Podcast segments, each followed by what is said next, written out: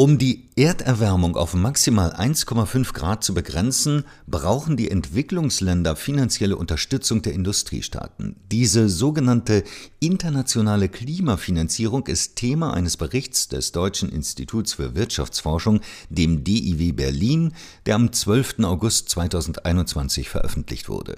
Über die Studie spreche ich jetzt mit Heiner von Lübcke. Er ist einer der Autoren der Studie und wissenschaftlicher Mitarbeiter in der Abteilung Klimapolitik Politik am DIW. Herr von Lübcke, was versteht man eigentlich unter internationaler Klimafinanzierung? Die internationale Klimafinanzierung ist ein wesentlicher Bestandteil des Pariser Klimaabkommens von 2015 und darunter wird verstanden, dass die industrialisierten Staaten, in Anführungsstrichen die entwickelten Staaten, die Entwicklungsländer und Schwellenländern bei ihren Anstrengungen zum internationalen Klimaschutz unterstützen indem sie Finanzierung bereitstellen und das dann auch koppeln mit Hilfen im Sinne von kapazitätsentwickelnde Maßnahmen, äh, technische Maßnahmen.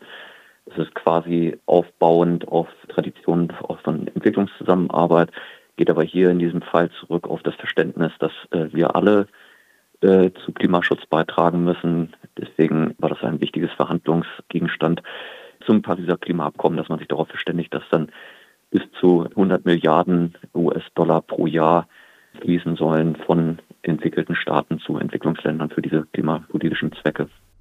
Wie groß ist denn derzeit die finanzielle Unterstützung der Geberländer?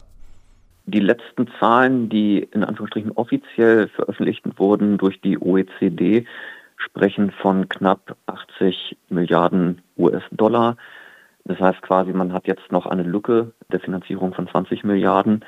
Über die letzten Jahre gab es einen Aufwuchspfad, aber man ist noch nicht da, wo man will. Und wenn man sich genau anguckt, dann sind diese Zahlen durchaus auch kritisch zu sehen im Sinne von, sind das jetzt zusätzliche und spezifisch allokierte Mittel oder sind es Umwidmungen? Ähm, wie hoch ist der Teil von privaten und öffentlichen Anteilen dabei? Also da, da gibt es eine ganze Menge Kontroverse um diese Zahlen, aber ähm, OECD hat diese Zahl von knapp 80 Milliarden herausgegeben.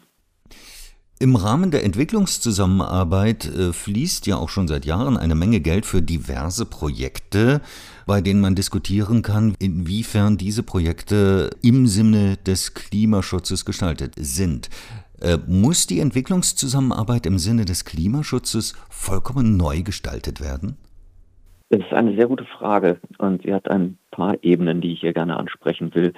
Und zwar handelt es sich beim internationalen Klimaschutz ja um ein leicht anders gelagertes Problem als ähm, äh, traditionelle Probleme, die in der Entwicklungszusammenarbeit adressiert wurden, sprich Armutsbekämpfung, äh, soziale Aspekte berücksichtigend, ähm, die sehr lokal sind und sehr national, nationale Anliegen sind von Entwicklungsländern.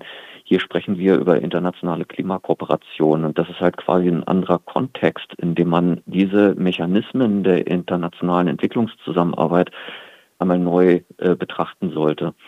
Das heißt jetzt nicht, dass die grundsätzliche Frage aufkommt, müssen wir das ganze System reformieren, aber man muss es sich differenziert angucken. Es gibt viele Dinge, die in meinem Dafürhalten nach relativ gut funktionieren. Das heißt quasi äh, Entwicklungszusammenarbeitsmechanismen tragen dazu bei, dass äh, Kapazitäten in Staaten aufgebaut werden, dass sehr lokal gearbeitet werden kann. Das heißt quasi Projekte zur Energie- und Wasserwirtschaft können direkt lokal unterstützt werden. Es kann Politikberatung vorgenommen werden etc. So, ähm, das sind halt quasi so Durchführungseffekte, die man auch durchaus weiter nutzen kann. Die Fälle für Reformen tun sich dann auf, wenn man sich anguckt, taugen diese Instrumente, diese Mechanismen der internationalen Entwicklungszusammenarbeit auch für das globale Bild. Und da sieht es vielleicht ein wenig anders aus. Hm. Nun müssen ja die Länder, die äh, dort Mittel bekommen, auch selber etwas für den Klimaschutz tun wollen. Wie groß sind denn die eigenen Klimaschutzambitionen der Entwicklungs- und Schwellenländer? Das ist ein äh, wenig schwierig zu beantworten, weil es gibt keine ganz klare Antwort darauf, weil die Länder natürlich sich auch sehr stark differenzieren.